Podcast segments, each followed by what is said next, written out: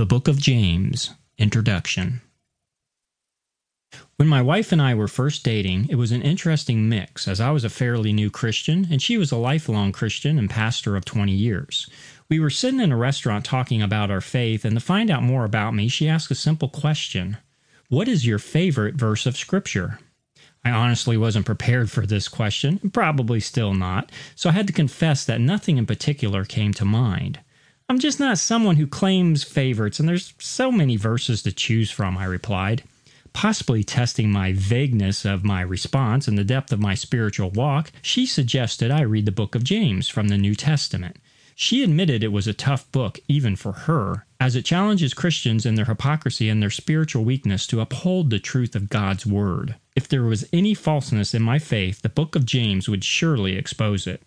But if my faith was real, it would strengthen the seed of truth within me. I must have done okay with my feedback on the book of James after reporting back to her on a follow up date because she married me a year later. It is still a book I enjoy going back to because, in addition to reminding me of my early pursuits of my wife, it stands out boldly that while saved by grace, our faith is not empty. It produces fruit that grows sweeter as our faith grows, an encouraging reminder of the goodness of God. But be prepared, for the message of James is initially like a blow to the head. It knocks the sins within you out on the floor where they roll around exposed in front of you. Think you don't need redemption? Read James. He'll prove that you do. Think that your little pride is of no obstacle to your relation with Christ? He'll show you that even an ounce of pride is a burden big enough to eclipse the sun. Think you're a good judge of character? He'll convict you on just how judgmental you really are. But when it comes to the Word of God, there is always good news, as He will also remind you of the joy that comes from being a true follower of Christ. Your circumstances don't define you when you put your faith in Jesus.